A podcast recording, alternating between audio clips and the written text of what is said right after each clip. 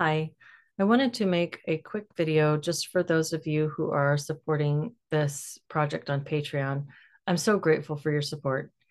And I haven't really known how to engage with that, you know, how to thank people and, and give something back to those who are giving their time and a donation to this project.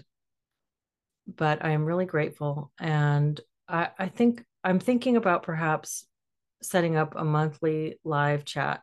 So let me know what you guys think about that. I think that might be fun to connect and engage that way. So I'll I'll look forward to some feedback. I'm going to upload the audio only from this to the podcast platforms where this this channel is going out, but I'm not going to put the video on YouTube. It's just going to go up on Patreon.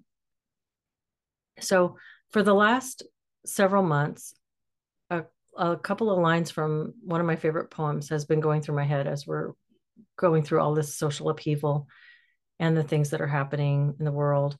And I think somebody actually dropped these lines in the chat during one of the live streams not that long ago. And I thought, yes, that's exactly what I'm I'm thinking the same thing. And so this poem has always been profoundly meaningful to me and it's not very long, it's pretty short. So I thought I'd just take a moment read it out and see what y'all think. So this is The Second Coming by William Butler Yeats. Turning and turning in the widening gyre, the falcon cannot hear the falconer. Things fall apart, the center cannot hold. Mere anarchy is loosed upon the world. The blood dimmed tide is loosed, and everywhere the ceremony of innocence is drowned. The best lack all conviction, while the worst are full of passionate intensity. Surely some revelation is at hand. Surely the second coming is at hand. The second coming, hardly are those words out when a vast image out of Spiritus Mundi troubles my sight. Somewhere in sands of the desert, a shape with lion body and the head of a man, a gaze blank and pitiless as the sun, is moving its slow thighs, while all about it reel shadows of the indignant desert birds.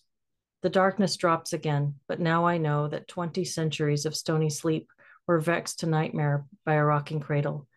And what rough beast, its hour come round at last, slouches toward Bethlehem to be born. So that's one of my favorites. And I would love to know what this means to you in the context of what we're going through right now, what we're talking about, and and see if it carries the same significance for you that it does for me. And I, maybe you're already familiar with this poem, and I hope, if so, that it was a, a fun refresher and revisit. And maybe we'll do more of this in the future. Thanks so much for listening. And thank you again for your support.